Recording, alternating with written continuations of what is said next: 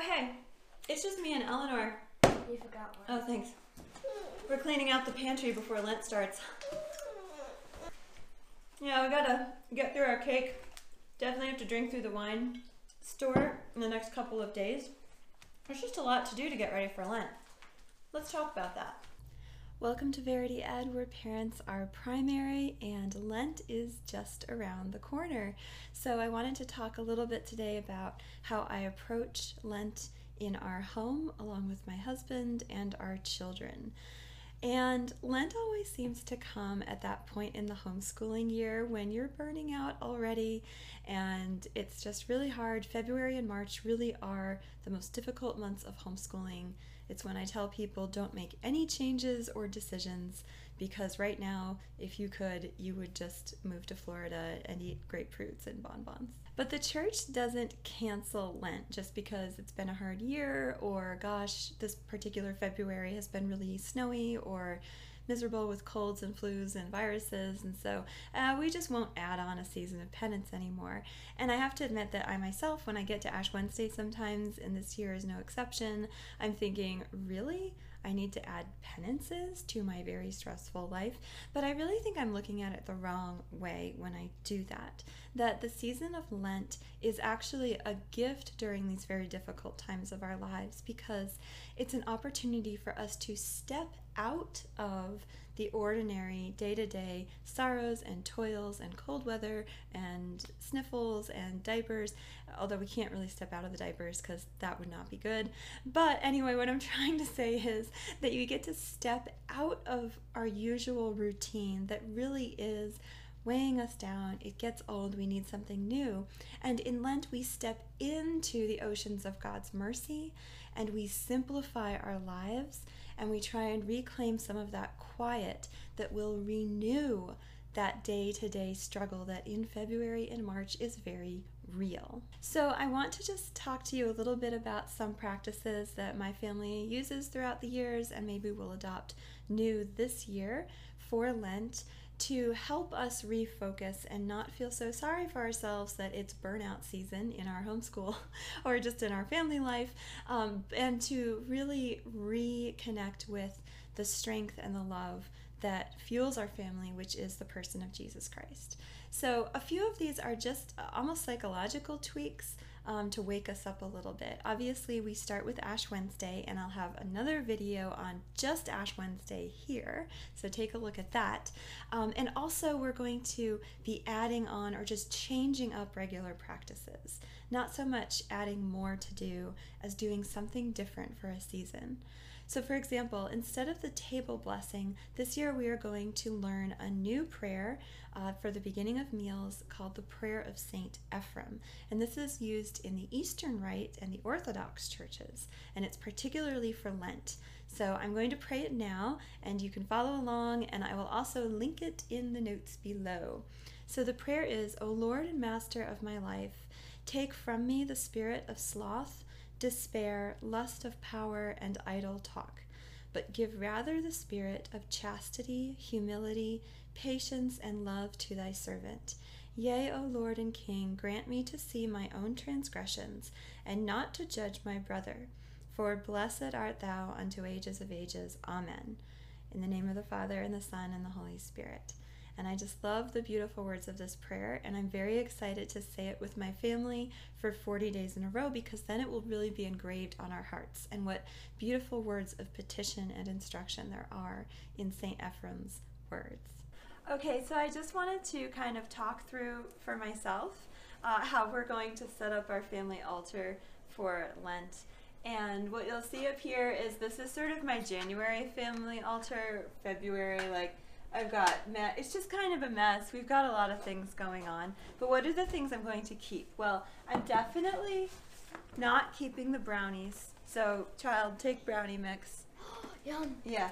Um, but we are going to keep Saint Michael. A lot of people like strip it all down, but I like to keep a few strategic images for us all to look at during Lent. So I'm going to keep Saint Michael because Lent is about spiritual warfare, and my children are illustrating warfare on the couch for us while I'm filming this. Um, I'm going to definitely keep holy water. Now, this is during a pandemic, so it's hard to just go to church and get your holy water as usual, but it's a really important sacramental that I like to have around, especially during Lent. We can bless ourselves as a family once we're done praying, praying Stations of the Cross or the Rosary, and you can just ask your priest to bless water, like bring a little jar of water. This is an old syrup bottle from Cracker Barrel. Oh yeah. Bring it into Mass, ask the priest to make holy water, and then you've got some. So you don't need the fonts to be full or anything. Um, obviously, we're going to keep the crucifix. I am going to take down Father McGivney here, uh, just to like give it a little bit more bare, barrenness. And we are going to take down um, some of our family Uh, portraits, just again to like keep it kind of bare. So that's one way that our family is going to address the pillar of prayer during Lent. What about the pillar of fasting? So we all think about giving up chocolate or desserts or wine or bacon or something very delicious and tasty for the season of Lent, and then we may or may not scarf it down every Sunday just to get through the next week of fasting. But another area that it might be good to uh, look to when you're when you're coming up with your family practices, um, there's also your individual practices. So maybe you, Mom, you give up chocolate and your rest of your family does not. That's particularly difficult. But what about as a family? So one way that we can do this is, in addition to the normal Fridays we give up meat, consider adding another meatless day to the Lenten practice. So Wednesday is another traditional Catholic day of penance. Um, it was recommended by Our Lady of Fatima, and it's still followed by many Catholics throughout the world as a day of fasting and abstinence. So consider doing two meatless days of the week, and when you save money on on the uh, meat that you're not buying, uh, you can then give it towards the third pillar of Lent, which is almsgiving. So almsgiving as a family can be a little tricky. Usually what it looks like is my husband takes the charitable donation and he just figures out what to do with it, and that's, you know, for him. But really try, and I know I'm going to try this year, to involve the children of all ages in the practice of giving alms, whether it's bringing physical money coinage to Mass to put in the box for the poor, um, or at the shrine of Blessed McGivney, Father McGivney, who is buried in our parish church, yay, um, or as a family looking at different opportunities that have presented themselves to um, their father and I and me, um, such as, you know, a particular charity or Heifer International, or different ways for them to visually see where the money's going and then choosing that. Another way to involve children in the pillar of almsgiving is, of course, to collect food for the poor. Parishes are always in need of more food to give to local food banks or to their own parish food bank. And something to challenge your children with during Lent is to actually use their own allowance money, bring them to the store or order online because there's a pandemic.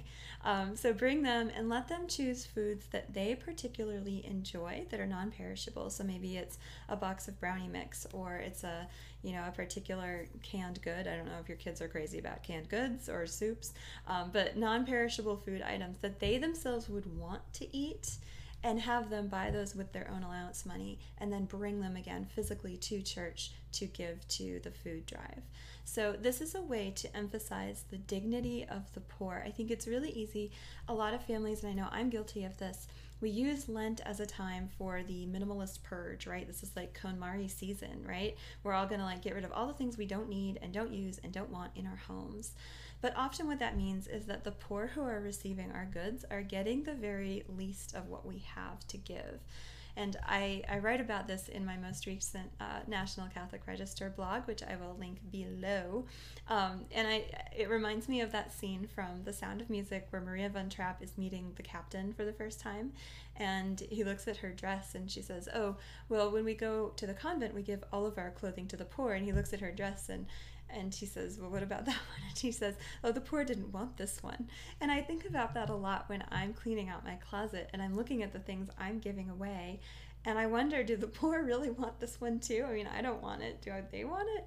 So during Lent, challenge yourself when you're doing this clean out to find something that you actually would want to keep and want to wear and give that to the poor. Um, I challenge the kids to, yes, get rid of all the toys you don't want, that you don't need. Uh, we'll, if they're just too trashy, they're not worthy of human dignity, we will just trash them. Um, but then choose one toy to give away um, that you really do love. And this is giving in uh, a certain dignity and acknowledging the humanity of the poor um, who are receiving the charity that God has given us, these gifts, and we can give them freely to others because these things don't own us, right? They belong to God and we give them back to Him. So that's just my thought on almsgiving for children, is starting to give them that habit of thinking about the person to whom they are giving as of equal dignity, um, deserving of even better than what I have already. And it's a very beautiful practice. It's difficult, but it pays some dividends later on in life. My last exhortation for Lent is to really practice and plan intentionally some special practices for Holy Week. And I want to talk a little bit about veiling images in our homes, um, but I also want to exhort everyone, however COVID restrictions are looking in your home in twenty twenty-one or in your parish in twenty twenty-one, really try to get to the Holy Triduum this year. Last year, we were, many of us, deprived of the great liturgies of the Paschal Mystery. This year, let's show how grateful we are that we are, we can get out, we can get to a church, we can get in front of the Eucharist, and really plan those days of Triduum, Holy Thursday, Good Friday, Holy Saturday, and the Easter Vigil around the liturgies of the church. If your parish has limited attendance because of the restrictions, then at least find ways and look ahead to plan now how you can celebrate them in your home. And I will be posting different ways that over the years our family has celebrated it, celebrated these liturgies in the home, and different ways that you can incorporate the traditional chants of the church and practices of the liturgies into your home if you can't get out. But if it is at all possible, bring them to a solid parish with beautiful liturgy for the Triduum. They'll never forget it, I promise you. I like to keep certain statues and images, obviously, for Lent, but one of the things that I love to do the most is on the fifth Sunday of Lent, which is the Sunday of the Passion of the Lord, we do cover up the images, which is a Catholic tradition. Sorry, I'm losing a, a child here. Um, which is a Catholic tradition in the churches, which has largely been lost in the United States, but some parishes will still do this, that for Holy Week, we do go ahead and cover up. So what I have done over the years is I've collected a lot of mantillas, like little mantillas, right, the veils that women wear, and you can wear these to Mass, whatever, some people do, some don't, some do sometimes, like me. Um, but if you have them around the house, it's good to just have them in case you're invited to a traditional Latin Mass at some point. Um, but what we do is just take the mantilla and drape it over our crucifix, and it stays there for the whole final week of Lent. And then right before the Easter Vigil, you just take it off, and you can see this is such a dramatic gesture, and it's something that your children will really notice, and it sets a tone for that final week of Lent. So using mantillas to cover up statues and your crucifixes just for that week really um, gives a visual, a, a very sensual experience of the death of our Lord Jesus Christ, and then the extreme celebration of Easter when you take the veil off again at the Easter Vigil. So those are just a few brief suggestions for Lent. Again, choose uh, practices that will enrich and reinvigorate your life during these difficult months of February and March. They're hard on everyone, whether you homeschool or not, whether you have one child or fifteen children. It's hard, but let's see Lent as an opportunity to reset and to bathe in the mercy and the grace of our Lord Jesus Christ. I hope that this has been helpful for you. If you have particular practices that have really invigorated your family and given you life in Lent, please comment below. Hit like on this video if there have been any good ideas at all, and subscribe. And we will see you next time on Verity Ed. This is really good.